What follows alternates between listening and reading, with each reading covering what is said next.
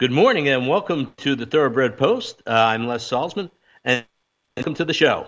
You're listening to the Thoroughbred Post on the Equisport Radio Network. Brought to you by Bally Rose, your full service South Florida farm. And now from Bally Rose Farm, here's our host Les Saltzman. Two million four in the back. Two million four fifty. Down the get him to get him four hundred and fifty. Four hundred and fifty. Down the get him to get him to get him to get him fifty. Fifty. Fifty. To get down to get him to get him to Pete, you're out. Two million four fifty. But to get fifty. But to get fifty. But to get fifty. How much you run? Here to get down to get him two hundred and four fifty. Four hundred and fifty. Down to get him to get down to get him to get him four hundred and fifty. To get down to get him to get him. Cancel all dinner reservations. We're on hold here. Two million four fifty. Four hundred and fifty. All in. All done. Two hundred and get down to four hundred and fifty. We got to do it now. Fifty. Fifty. We're up to seven partners. Fifty. 50. All in, all done. Here to get down to get down to get them forward, down to get down to down to down to 50. Get a go down. Let's go. Down to get down to get them 450. Now five. Two million five. Hand to get him to get him. Two million five back there. Two million five. Hand to get him to get down to get him to get him five five. Here to get down to get him to get him five. Here to get down to get him to get him two million five. How about you, Mitchell? Two million five. Two million five. Hand to get him to get him five. Here two million five. Hand to get him to get down to get him to get him five five. Here to get down to get him two million five. Here to get down to get him to get him five on there. Middle and five on there. Middle two million five. All three. Hey two million five. Hand to get him to get down to get him to get him five on there. Middle get five. Bid five. Bid five. Bid five. Here we go then. Two million five. Hand to get him to get down to get him to get him five. Middle five. Middle two million five. We said, thank you. They said no. Pete, you all done? Two million five and a half. We're going to sell it right here. Two million four hundred and fifty. Going on the phone with Brian in the office. Thank you. Two million four fifty. And that does deserve an outstanding round of applause. Our congratulations to consigner Bobby Dodd, to the successful bidder on that colt, Grand Tiznow colt, worked the co-fastest of the day, and just sold for two million four hundred fifty thousand dollars. Our congratulations all around. Tod, welcome to the show, Yeah. and uh, thanks for joining us. Always my pleasure. Uh, I know this is a tough time of the year for you to take a few minutes away. Uh, I know it's very busy with the uh, two-year-old and training sales, uh, and we really appreciate you coming on board. Well, always happy to help. Thanks. Hey, speaking of which, uh, you know we're right in the heart of. Uh, you guys kicked off the two-year-old sales last month with what I think was a pretty strong performance there, uh, and now we roll into April. But what I really want to talk about first, if we could, is the job that OBS did during the crunch of the pandemic. Uh, as a horseman, I've got to tell you, I really appreciate it. Uh, Well, thank you, thank you about thank you for that, Les. We, you know, we put a lot of effort and a lot of forethought into our plans regarding those sales. Um, as you can remember, uh, the March sale was kind of right as things were starting to domino as far as the COVID nineteen situation, and you know, we kind of uh, had a number of meetings with our board, and trying to go back and forth and trying to make the right decision for everyone involved, and um, you know, ultimately we uh, we made the decision to move forward with the sale. Horses were already on the grounds. Most of the people were already here. Um, and you know, we kind of did that with the blessing of our local, the local government here in Ocala. Um, you know, the mayor got behind us and said, "Hey, you know, go ahead and have that sale." And uh, so it, it was, uh, you know, we, we got the March sale done. Um, you know, obviously with everything going on with COVID, it certainly had an effect on the sale, but at least uh, the horsemen were able to get some horses traded around. Uh, and we were able to have our April sale, the, the sale, this sale that we're coming up on that we normally hold in April. We're able to hold that in June, and then we moved the June sale to July. So we were able to hold all three of our sales I think uh, and at least give the local horsemen a chance to get some horses moved. and, and that that's the really nice part about it is being and obviously your two year old sales bring people from all over the world but you kind of really focused on taking care of your local horse population or your local agents and farms by keeping open and and that had to be hard i mean the the behind the scenes gyrations must have been incredibly difficult Well, it uh, you know certainly presented its unique challenges, uh, but ultimately, you know, it's something we needed to do. It felt felt like we needed to do and wanted to do. Um, and you know, certainly through tough times, some good things usually come out of it. And one of the uh, one of the good things that came out of the situation last year was the you know, advent of online bidding. Um, quite frankly, I don't know that we would have gotten to the point where we are with online bidding had not the COVID and the pandemic uh, hit. The, the, the, certainly the pandemic was an impetus to get behind. Well, I the think online it's, it's a tremendous proven to be very valuable. Uh, do you think that? Well, obviously in March you had loads of folks on the ground. I mean, the, the sales ground were, was packed. Uh, but did you get much internet uh, bidding for the March sale, or did we go back to the traditional? well, back actually, to we did not have the internet bidding up and running for March. We we actually after when when the things the writing was on the wall after the March sale, we we went to work with uh, a company called Xcira, and they really did a yeoman's job of, of getting getting us something to use uh, by the uh, by the sale in in June. But for this March, did you, do you did you have much internet activity? Yes, we did actually. Um, I want to say almost a third of the horses had an internet bid placed on them. Wow, that that's surprising. Yes, um, you know people are real have really warmed up to it, and it's a neat way for even you know. So say a principal isn't here on the grounds that he has, you know, eyes and ears here, an agent or whatever. Um, you know, them being able to bid online really kind of gives them some participation in in the process. I think one of the things that it does, you know, as a horseman, is it ele- and you're 100 percent right. It gives the owner or the person that's going to make the final decision the ability to participate, even if they're not on the grounds. But between the speed in which those bids are handled, which is truly at real time, and the ancillary video work that the consigners and the sales company are doing, you really, other than feeling and touching legs, you don't have to be there. Yeah, you're right. Certainly, technology has uh, has has made this very. I mean, uh, kind of an understatement to say just technology made this uh, possible. But uh, with the you know with the speed at which technology is changing, you know, the old timers or, or back in the day, no one would have thought that you could look at a video or bid online and ascertain that, that you're going to buy a horse. And now you Well- really do. You got a lot of information uh, right at your fingertips. Um, and, and there's a lot of people that make decisions like that. Well, the catalog updates and everything that's available to you on your laptop, or you know, if you're, you're wandering around the sales grounds, you're, you're seeing, and I think you can make a much better decision than you could 25 or 30 years ago. And and of course, No you know, we have m- No much more There's improved situations as far as vets. information. So now, as a sales company, how do you stay ahead of that curve? Hmm.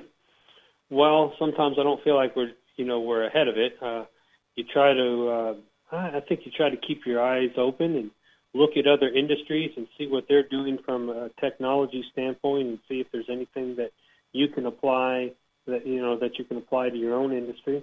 Um, certainly, online auctions, using that as an example, had been around for equipment for quite some time. Um, the feeling always was that you know, people knew that uh, the horse sale was a touchy-feely place, and that you needed to kind of be there in person. And and now we're finding out that, that people are more are there are people comfortable not having to be there in person. And so uh, the convenience of the online bidding process, and you mentioned, you know, it is real time. You know, one of the key components is not having latency between what's being done live and what's being done online. And and this the company Xcira, that's kind of their bailiwick is, is that there is no latency. It, it's it's real time as, as if you were standing in the auction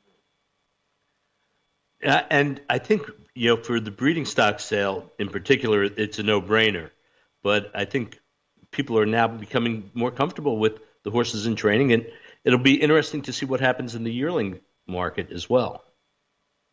Well, right, and you know, add to that, we're now putting walking videos up on all these horses, and and you know that thing of seeing them move. Now they're you know the two year old sales they can watch them move on the racetrack and they can move and watch on the walking videos and and the yearlings as well i mean they can uh, watch the walking videos online and people have you know with the the way it's become easier and easier to get these videos done more and more horses have them you know you talk about the walking video and uh, again as a buyer uh, it actually is easier to evaluate a horse walking to and from me on the video because I can stop it. I can go back and see it four, five, ten, twelve times. Where when I'm on the sales ground, you know, it's can you walk this one off for me? Boom, boom, boom, and yeah, okay, you can put it back in. So sure. I, I think there's a lot of real value to it. I, I agree, and, and and you you know as you mentioned with technology, you know the quality of video that we can put up now has, has changed tremendously. Yeah, no, you know, in the old days it used to be whether it was a big ankle or just a fuzzy picture, uh, but now you can really, exactly. really see pretty carefully what, what's going on. Now, yeah. One of the things that I've noticed as as technology changes and as the world changes, you've got a bunch of new consigners coming in, a lot of younger people with with consignments for your two year old sales. Can you tell me a little bit about some of those folks? Sure. Yeah. You know, with the, uh, you know, hey, time marches on, and, and uh, you know, the one thing that we know that the more things uh, change, uh, you know, nothing stays the same. So we move forward. A couple of, um, you know, top, uh, the top line sales, which is Jimbo and Tori Gladwell, um, is one of our bigger consigners, and they're, uh, you know, certainly uh, part of the game They have been a part of the game their whole life with their, with their father, uh, Jimmy Gladwell. Um, Pickview Sales, uh, Joe Pickerel, uh, one of the new and upcoming consigners uh, that sells with us. But th- there are a number of new consigners. I, I hate to keep just enumerating a few, but um, certainly. Yeah, I don't mean to put you on the spot. Of, a lot of new blood, uh, you know, selling horses with us, and we're excited to see that. Well, it, it speaks well for the future. Uh, it really does, especially yeah. you've got some people that are consigning, and they really are doing a great job in promoting their horses, and they do a great job showing at the sales ground. So I, I think the future looks good. Uh, tell us a little bit about the April sale. Well, you know, April the April sale has you know just really evolved into, you know, the premier two-year-old training sale in the world. I mean, it's the largest two-year-old training uh, in training sale in the world, and and uh, people from all over the country come here to shop it. Uh, you know, we'll catalog 1,217 horses this year. Breeze, uh, we'll breeze horses for seven days. We we uh, extended the breeze show uh, one day to seven days to make the days a little shorter and make it a little kinder on horses and people. Um, and so uh, we're getting geared up and getting ready to go horses are on the ground. They're shipping in. They'll be shipping in uh, for the rest of this week, and we'll start the breeze show on Sunday. No, it's it's exciting, and you know we we've already made our hotel reservations. You know, we we got our shot. This, this is a big thing for me, you know, because I'm an old guy, right? So we got our shot, and the first thing we did after we got the second shot is Allure made reservations for the, the sale. Now I I made the reservation for the sale because I love that that sale. I mean, that's my favorite sale. She made it because she misses the brisket sandwich. the concession well, stand. Well, the brisket sandwich will still be here, so that's, that's great. Yeah. I'll make no, sure she's I been let craving that. You know, we've been kind of on get one ready for her. Okay, good. Uh, Tod, anything else that you'd like to share with us? Well, we, you know, just uh, if anybody's interested in two-year-olds, we certainly welcome them out uh, to come to the sale. Uh, all you can find out all the information you need at our website www.obssales.com. That's o b s s a l e s dot com. You'll be able to keep track of the breeze shows. You'll be able to see the breeze videos. You'll be able to see catalog pages. Every all the information you need um, will be right there, and there's also instructions on there if you choose to bid online uh, how to register. And the closing date for the June sale is? Um, actually, the entries closed a couple days ago. Um, uh, we uh, kept it open just for a little bit longer, so um, it'll be closing up, up probably by the end of next week. And, and you'll take supplementals though for the horses of racing age. Yes, we typically do. Um, we'll, we usually catch horses out of other sales or something, but yes, we usually take supplements for June. Perfect. Tod, as always, a pleasure. Uh, look forward to seeing you and Cindy, and uh, thanks for joining us and taking time out. Hey, thanks, Les. Enjoyed visiting with you, and absolutely, we look forward to seeing you soon. Great. And we're going to take a brief break, and then a good friend, Phil, joining us on the Thoroughbred Post. The finest care for your horses in a quite relaxed natural environment. That's what you will get at Bally Rose Farm in South Florida. Customized feed, therapy and turnout programs ensure that every horse gets the attention they need and deserve. With more than 35 years of professional experience, the Bally Rose team works hard for you and your horses, and is known for its client communications. Turnouts, breeding stock or layup, Bally Rose is your best choice. Visit ballyrose.com or call 561774520. Three quarters, 12 uh, flat. Danzig Connection now gains on the outside of Moment of Hope, now drawing alongside about four back to Broad Brush still in third. Danzig Connection on the outside. Moment of Hope on the rail. They are heads up, aren't they? Followed by Broad Brush, Personal Flag, and Wise Times. The mile 37 flat. Danzig connection on the outside, puts ahead in front, but here comes Broad Brush. Personal flag also gaining. Wise times on the far outside. They pass the eighth pole. Broad Brush now takes the lead. Danzig connection on the inside, back into second. Wise times, personal flag gaining on the outside, then Scrimshaw. Broad Brush has the lead. Wise times closing. Broad Brush, Wise times to the wire. And we know who won that, right, Phil? Well, that that brings back good memories, I'm sure. It certainly does, and uh, and I believe that was Marshall Cassidy uh, calling the race. It was. Yep, yeah, yeah. It was a it was a great day. It was a great day uh, for all the connections, and uh, one of the best days I've had in horse racing. Well, you've had plenty of great days. You've d- done a wonderful job, and I guess what it's 35, 36 years now since you went out on your own.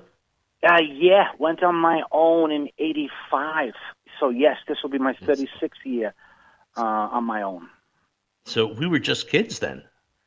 We uh, were. We were. We were babies. And it's and and it's very true. I wish I knew before, then what I knew before now. you went out on your own. Uh, you know, isn't that the truth though? As we get older, we realize that more and more. Yeah. Yeah. What you know, before you went on your own, you had some great experience. Why don't you share that with the audience a little bit? Well, I did. I was blessed to be able to come to this country in 1977, and, at first I latched on with Lucien Laurin as an exercise boy, uh, and I didn't know did, did not know who Lucien Laurin was. I'd heard of Secretariat uh, before leaving England. I didn't know who his trainer was, um, but then Lucien was not going south for, uh, to Miami for the winter. Uh, he was he used to winter in the Carolinas, and I wanted to go to Miami. So I had heard that a job was available as an exercise rider for Woody Stephens, who I also didn't know anything about. And I interviewed with Woody and got the job and stayed with him for eight years and was blessed to be around some of the finest horse flesh in the world. Um, and and and I I I, I now, that's what, not what high, brought you to the? Go I'm sorry. You go, go, ahead. ahead. Go ahead. I'm sorry. I was saying uh, I was just blessed to be around uh, the finest horse flesh in the world. Uh, it seemed like every weekend Woody would win the stake uh, in New York and a stake out of town, and and the the the critical thing is he only ever he never carried more than 36 horses at any time uh, during during when I was with him, uh, and probably during his whole career. Uh, and you know, to think of the accomplishments that Woody um, w- did with only a barn full of 36 horses is nothing short of amazing. That's very, very true. And when you look at and obviously I'm a huge Woody fan, but when you look at what he did with as many different types of horses, uh, that's what's really amazing to me. And and yeah, I'm I'm just to just to interject again. I'm sorry, but uh, you are 100 percent right. He could train two year olds to win first time, and of course he could win the Belmont occasionally. Um, he he could do anything, any type of horse. Nothing was out of the realm of possibility with Woody. But when I look at your career, I see a lot of the same thing. You you've you've won graded stakes with horses that were very expensive, very inexpensive, going long, going short. On is and, some of that a genesis of Woody, or is I, I, would I would say so. I think that uh, w- one of the many things I learned from Woody was that each horse, being an individual, is also going to have individual strengths and weaknesses, and um, as he used to say, it was equally important to find out why a horse lost as to why he won. And so by through that, you would find out a horse's best distance, um, and that might be five eighths on the turf. It might be a mile on the dirt. It might be a mile and a half on the dirt. But but as as you well know, as a former trainer, you're always trying to find out what the horse's optimum strength is. It's interesting that you mentioned that because a couple of times when I was at Philadelphia Park, Woody sent horses that he was training to me because I had an owner and the horse wasn't good enough for New York. And any, every time I called him to report back to him, he said, "Well, why'd they lose?" Every time. yeah, yeah, yeah. And uh, he was fond of. Yeah, and it wasn't him being a wise guy. It was he wanted me to learn. Yeah, exactly. And, and that's what he and, wanted. Uh, you know, and, and I think one of the things that people don't realize about him, and you, you certainly do, is he was a great teacher. Whether you were working for him or whether you were in the barn next to him or you just called him up to chat, he, he really liked sharing his information. He, he loved it. He loved to explain a decision. And with being on some of the uh, better horses in the stable, as I was fortunate enough to do, that meant that Woody, who was always astride his pony, would usually end up accompany, accompanying me to the track and back from the track after their morning exercise. So there was lots of time uh, to pick his brain. Why are we doing this today and not that? Uh, and he loved to explain why he did it. Now, when you left Woody, you trained primarily in the you broke up a little bit on me there. Let's say again. And then came down to Florida in the winter. Uh, uh I'm sorry, and we for some reason we're having a bad connection today, and I apologize to our listeners. Uh, when you first started training, you stayed up north in the summertime and came down here in the in the winter. I know you always liked South Florida, but you also had a very good ability to get a two-year-old ready. Yes.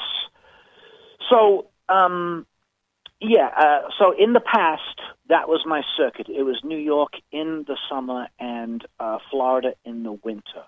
And then about 20 years ago, uh, 22 years ago to be exact, uh, my son was born, and our son was born. And uh, I wanted to keep him, I didn't want him, him bouncing around schools, following me, uh, going to different racetracks. So I made a decision at that point to remain in Miami. And I did that for uh, almost 20 years, uh, remaining year round in Miami.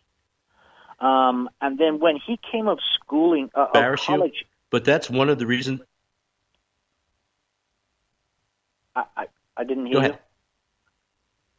No, not to Go embarrass ahead. you. Yeah. Uh, but, but that's one of the reasons why I admire you, not only as a trainer, but as a person.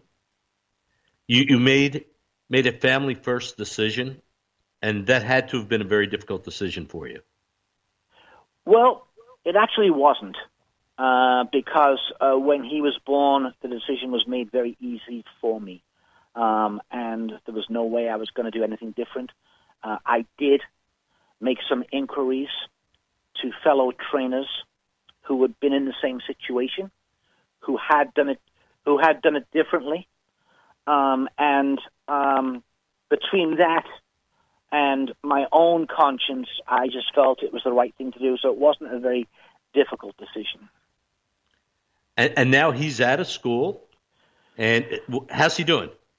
So now he, he graduates literally in 11 days from the University of Florida, and he goes to work uh, as a software engineer for Microsoft. Well, great, excellent. And so, with him in college, you you started back up north, I guess.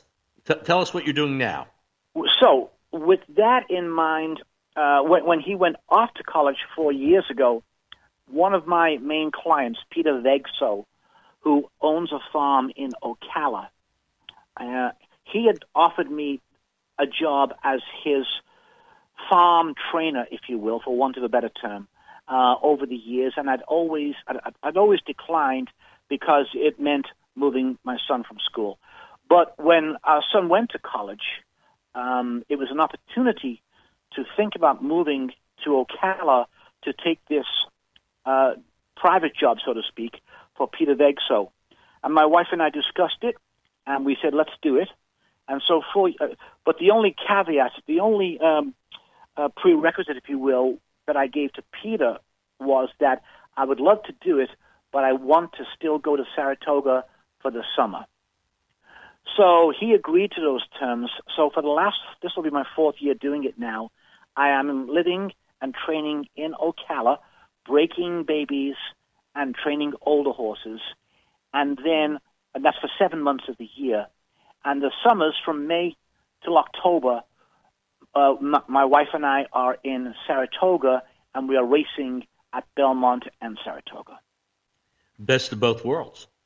It's I feel very blessed, Les, because uh, it's great. Uh, sometimes the grind of training year round uh, can can kind of weigh on you a little bit. So I get a bit of a break from the training uh, by doing this during the winter. Uh, what I'm doing now, but boy, I'm really excited to be going up to Saratoga at the end of this month uh, to resume competitive racing. Uh, and I, I'll dive into that for five months, and, and I still love love that my competitive juices have not waned uh, one iota. Uh, so, but we're lucky that we're lucky, you know, to have a situation like this. Well, you had a tremendous year last year. I mean, you you had an unbelievable year last year. We did, we did. We only have eight horses. Uh, that's by choice. Um, and the reason I do that is because uh, the one barn that I wanted to go into, there were only eight empty stalls. And so I could only bring eight horses. So that's what we've been doing. And last year was particularly good, as you mentioned. Uh, we won. But that works well because you have. I know there was a period towards the fall that it, it was incredible. Every time I picked up, you know, the results, you were winning a stake. It was great. It it, it was uh, it was wonderful, and, and uh, we were blessed to have a couple of real nice horses. One named Thin White Duke, uh, who was a, a very good New, who is a very good New York bred, and the other was Second of July, uh, who won his first two races and then took us to the Breeders' and, Cup. And are they back? Yes. So what I did then? Are, are they both back um, in training? Yeah. So so per my uh, plan, uh, after the Breeders' Cup, uh, we came back to Ocala.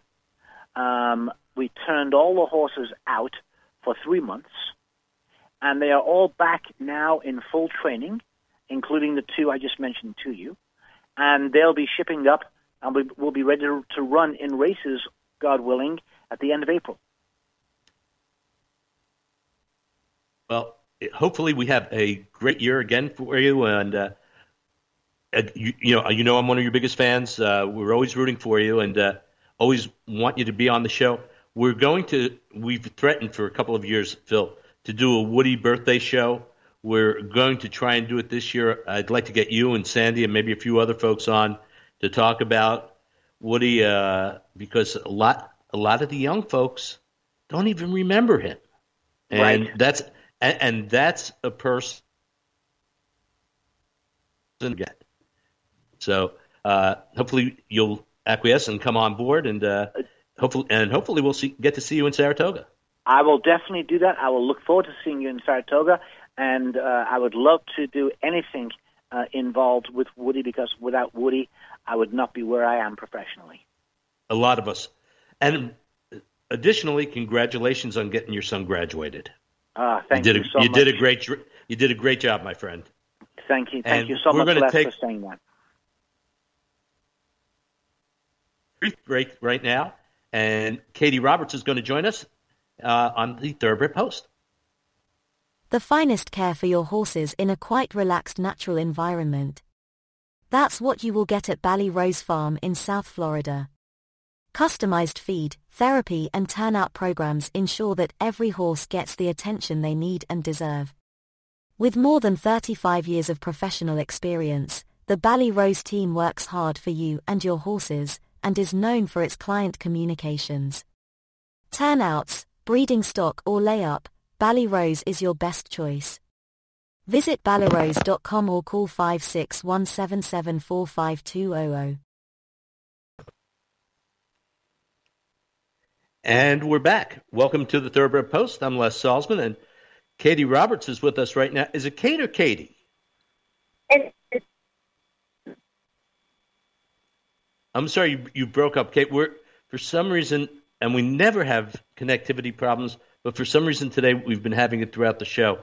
So is it Katie or Kate? It is Kate. Okay, great. Kate, uh, the reason I wanted to have you on the show. Go ahead.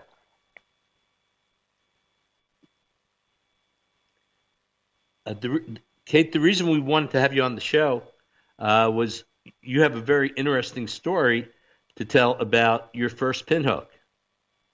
I do. It is quite the story. Well, l- let let us hear it.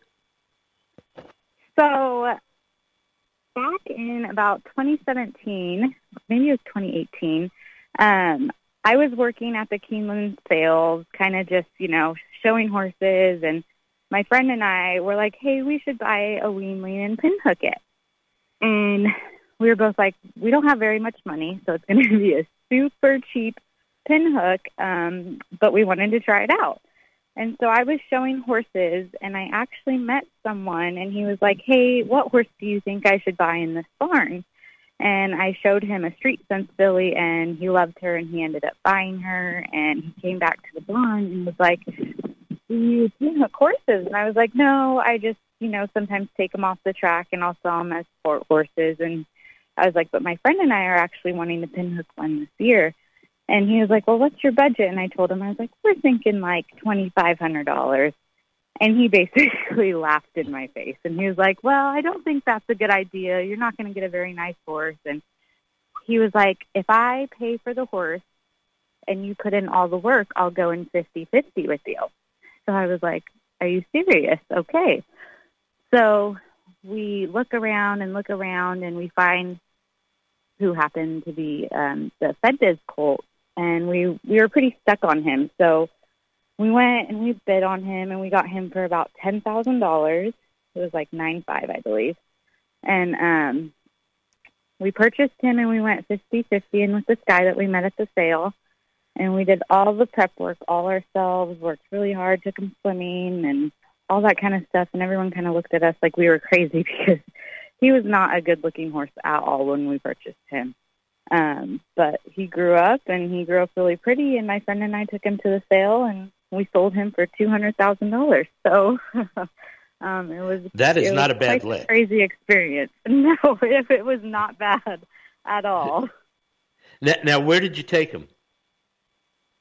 Uh, we Where's your took farm? him back to the Keeneland uh, yearling sale and sold him there. And then when they called me and told me that he wasn't doing well on the racetrack and offered him back to me, um, he is now at my farm at home. And where's your farm at? It's in Coarsegold, California. Okay, where, where's your farm? Okay. It's in So- Coarsegold, California. Yeah. He, so he wound up in California with John Sherriffs and the Mosses, and Yes, you got he the, did. and and you got the phone call and that must have been a very interesting call for you. Yeah, it was it was quite crazy. Um, even when we found out that we sold them to the Mosses, my heart was just like so happy because they take such good care of their horses, and I knew um, that he would end up in the best home possible with them. And um, I also mentioned, you know, when he sold, I was like, if you guys ever don't want him anymore, please reach out to me because I really want him back. And I actually did go visit him at um, Los Alamitos, which is a racetrack just outside of LA um, right. while he was racing. And I told them then too. I was like, "Hey, please reach out to me if you guys don't want this horse anymore." And they used to always joke. They're like, "No, he's going to be a big bad race horse. I don't think you're going to get this one back." And then about a week ago, I got the call, and they were like, "Hey, it's just not working out for him, and we would really like him to go back to you." And I loaded up and went and got him the next day. And, and it took you about how many minutes to hook up the trailer and uh, get down there? it took let's see, I hooked up in seconds because I was so mm-hmm. excited, but it was a it was a six hour drive for me to go get him. And, and he's home now with you. How's he doing? He's great. He at first I was a little worried. He was pretty hot and spicy, but I turned him out with my other uh off the track thoroughbred that I have here and they're loving life together. I'm kind of just letting him go through the letdown process right now. I haven't gotten on him or anything, but he's really enjoying just being a horse. I think. You know, we we have a farm down here in Florida, and we we take a bunch of horses in over the course of a year from the racetrack, uh, mainly, mainly because they've been pretty good to me, so we might as well give them something back. But uh, of course, it, it never fails that a horse that maybe was uncomfortable at the racetrack after three or four days, they settle right down. They oh, he's and a you, completely different horse. It's it's unreal. And, and, and I think you hit it. You, they get a chance, you know, and, and, and they respond well. So do you do you do a oh, lot yeah. of OTTB stuff, or tell us a little bit more about what you do?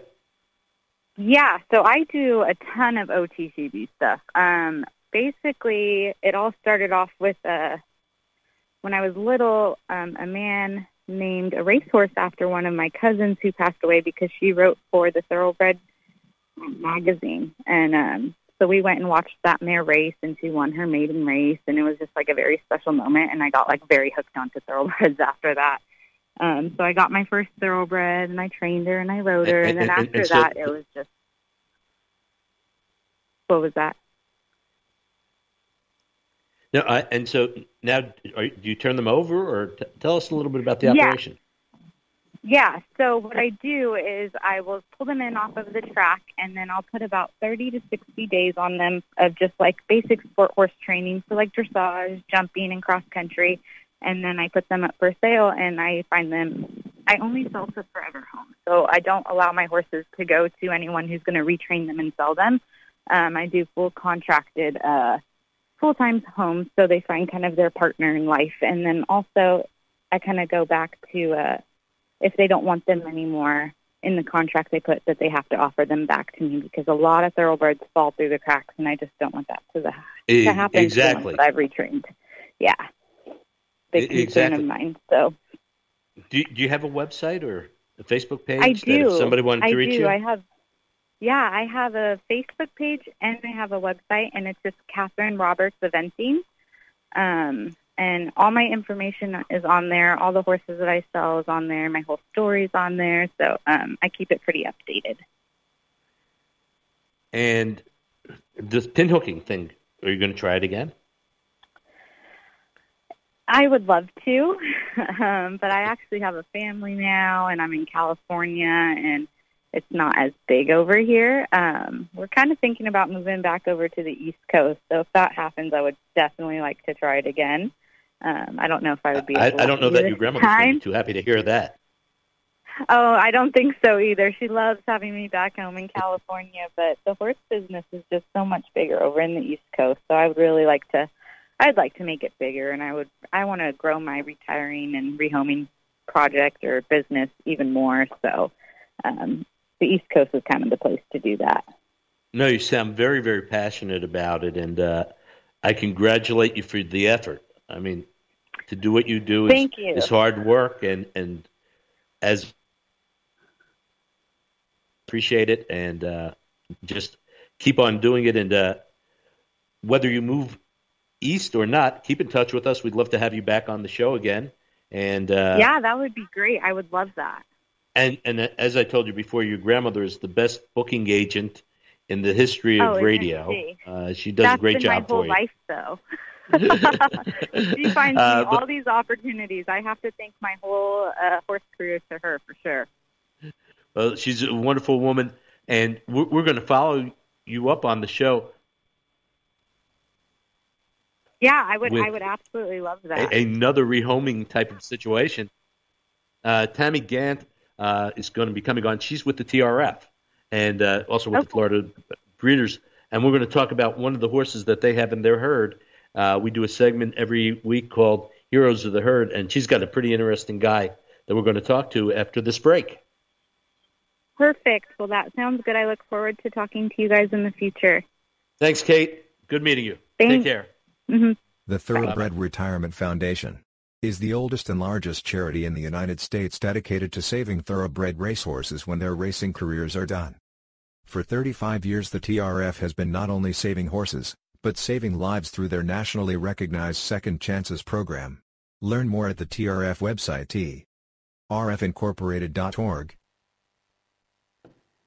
And we're back, and again, we apologize for the connectivity problems that we're having today. Uh, we don't usually have those, but we're going to make it through here. And we've got a great people. Tammy Gant is on the phone with us. Tammy, how are you today? I'm great, Les. Uh, I get you about every fifth word, so if I, I, I answer a question that you didn't ask, we'll just roll with it. but thanks you for having what? me. I'm excited about my retired thoroughbreds. I know that's your topic a bit of the show today. Well, it, it is, and you know what? We always try and get the TRF segment in uh, because of the great work that they do.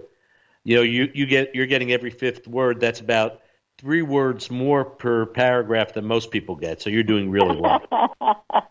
Wonderful. That sounds great. Uh, so be- be- before we before we talk about TRF, let's let's if we can talk about the Florida Thoroughbred Owners and Breeders Association uh, because you guys have really kept things moving during the COVID situation. Yeah, And- yeah. We've been really, really fortunate. We actually, um, we we've been really fortunate because um, um, the tracks were able to um, stay open, racing without spectators, but they were able to stay open. And then Ocala Breeders Sales threaded that needle and um, kept that sales process open, which was really significant. So we've been very blessed in Florida. Um, we also are seeing our purses um, come up. And in addition to that, we're, we, um, with some of our programs of Florida Sire Stakes and stuff, those, those things had maintained through COVID, but now we're going to probably see some additional things come down the road here very shortly, um, which is really great news for Florida breds and uh, Florida sired horses. It, it is, and the program seems like it's getting healthy Yeah, in the uh, right direction. Now, today yeah, is yeah. probably an unusual, unusual melancholy day for you, right? Because today is the last day of training at a place where you kind of cut your teeth, Calder. Yeah, it's it's been um, very sentimental. We actually have on Facebook a group called Calder um, Current and Former Employees, and it's just a family there. They had the slogan before I came there at Calder, "We love you," and that is just so true. And you know, the last thing we at FTBA were able to um, save some of the history um, of the track and bring it to our offices, and we've been able to um, safeguard some of the photos, some of those history memorabilia, if you will. But in addition, there's still stuff going on. You know, for example, this last weekend, a, a load of Calder kitties, as we like to call them, the little cats that lived on the backstretch that sometimes got there because trainers and owners had them at their barns, and most of them obviously took their cats. But then there were people in the neighborhood that left kitties that knew they'd get a good home. So now all those Calder kitties are coming up to Ocala and getting new homes and new barns away from the racetrack, and that happened over the weekend. That that's pretty cool because that's one of the worst things, you know, when you're shipping out at the end of a meet or whatever. You see Yeah. the cats that, that are left behind, and it's it's great that I you and I, I know Rosemary Homeister and a number of people have been really working to make sure all those cats get a, get a home. Yeah, and there's actually some folks behind the scenes. Diana Pikulski, who used to be with the Thoroughbred Retirement Foundation, was very instrumental, and a lot of other folks. And what was always great is because Calder was really year round in the sense that people were training there year round, so their kitties always had a home, and they would always welcome other kitties that came from the neighborhoods um, or from you know some of the cities, and kind of they left them there because they knew there was a lot of animal lovers. Um, so now that all the horses are gone and all of that, we there's still this caring about making sure the Calder kitties, feral or gentle, no, it doesn't matter, that they all get a good home. And so it's it's very rewarding to hear that that community comes together, even something as simple as getting those cats homes. It, it is. It's going very very strange going down the Florida Turnpike, looking to the right and not seeing the barn area. I got to tell you uh, I'm I'm having difficulty with it. Yeah, I tell you, when the grand sale was going, a number of people would send me um, shots, and then also there was a home that was for the mascots, Thunder and Lightning, the miniature horses. They're now going to be 23 next month, and they they live in my herd up here in Ocala, and many people know them. They're world famous compared to anything I've ever done, and they're quite amazing. And so um, their little home that was there, it was a paddock behind the maintenance shed. Um, that's been gone for a while. And when I drive by, I have fond memories, fond, fond memories of those moments of the Junior Jockey Club and kids meeting the little horses all over the community and us doing free days at museums so that youth could have an opportunity just to meet a horse. And so all those memories really flood back when I go that little portion of the turnpike. And then it does make me sad when I look at know, the, the, the, the, barns not there.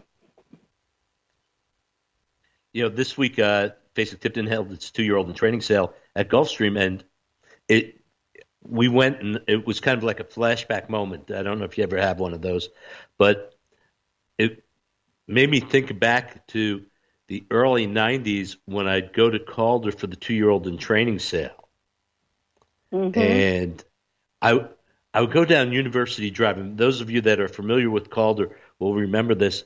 And I would always get lost.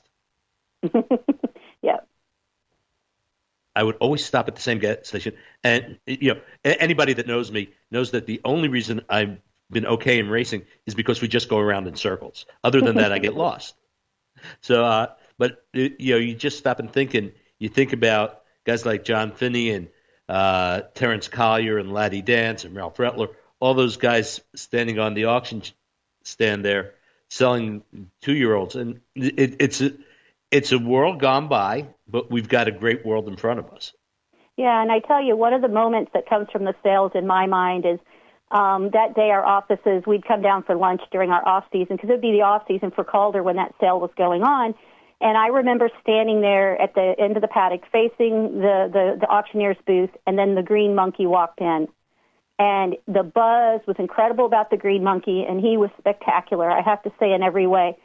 So I knew he was going to be a big bit of the day because we'd heard, we'd taken tours in the back and, and the barns kind of buzzed about him. So we knew he was the one to watch. So I had a large group of people from the community there watching this and it was a moment in history. You know, he went for that $16 million and as they were signing the ticket, the guy's hand was shaking and, and it was, it was super exciting. And, and the clap was, had to be a golf clap, but everybody was so excited. The clap was a little loud. The horse spooked a little bit, and then and the auctioneer did what he normally does, says, "Okay, everyone, let's calm down. The horse needs to leave." And it was a moment that I'll, I'll remember for my lifetime. So when I came up to Ocala, one of the first things I wanted to do was see that horse. I just had to have that memory come back to me um, of that day in the sales ring to see, you know, at the time a world record horse sell. Uh, no, that that was so interesting, and I don't want to take up all your time talking about that, but that when he went through the ring, Walt Roberts was dead at eight million, and somehow mm-hmm. he he got it to move back again. It, it, was just masterful, and you know Terence Terence came in, and just if you matter of fact, if you get a chance, go onto YouTube and watch that. They did such a masterful job of moving that horse up uh, that it, that that's a Hall of Fame piece.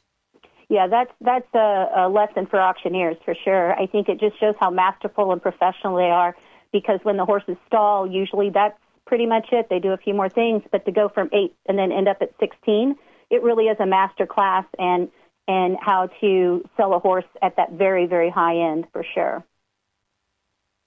Well, let's talk about another horse right now, a horse that's in the TRF herd that is kind of an interesting guy because he probably has more airline miles on him than I've got on my frequent flyer card. That's for sure. Shake you down, he definitely does. It, now he's now what? How old is he? He's a '98 model. 98, so I think he's he's 23. He, but Yeah. technically, if you go by his age, April 27th, so his birthday's in a couple weeks. But he's a thoroughbred, so he's already 23.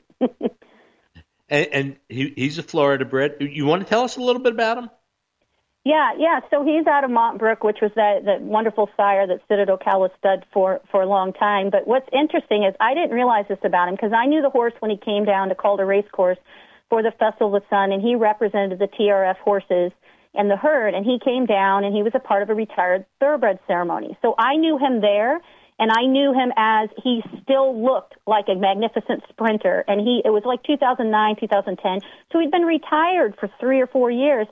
And I had him in the paddock, and he was fresh, and I was the one having to walk him every morning, and he was really fresh in the paddock, and I was leading him around, and all the trainers got very nervous. They're like, "That horse is in our race," because they didn't realize it was Shake. and so I was like, they were they were like, "Wow, that horse is ready to run today," and so that was cool, but I didn't know his history, and so when we visited the farm with the FTBA board of directors, um, because we fundraise for that farm over here at Lowell Correctional Institute in Ocala, we um, visited Shake You Down, and I couldn't believe Joe O'Farrell was just so excited to see Shake. And I was like, why? And I'm like, oh, yeah, you were the breeder. He goes, we were the breeder at Ocala Stud.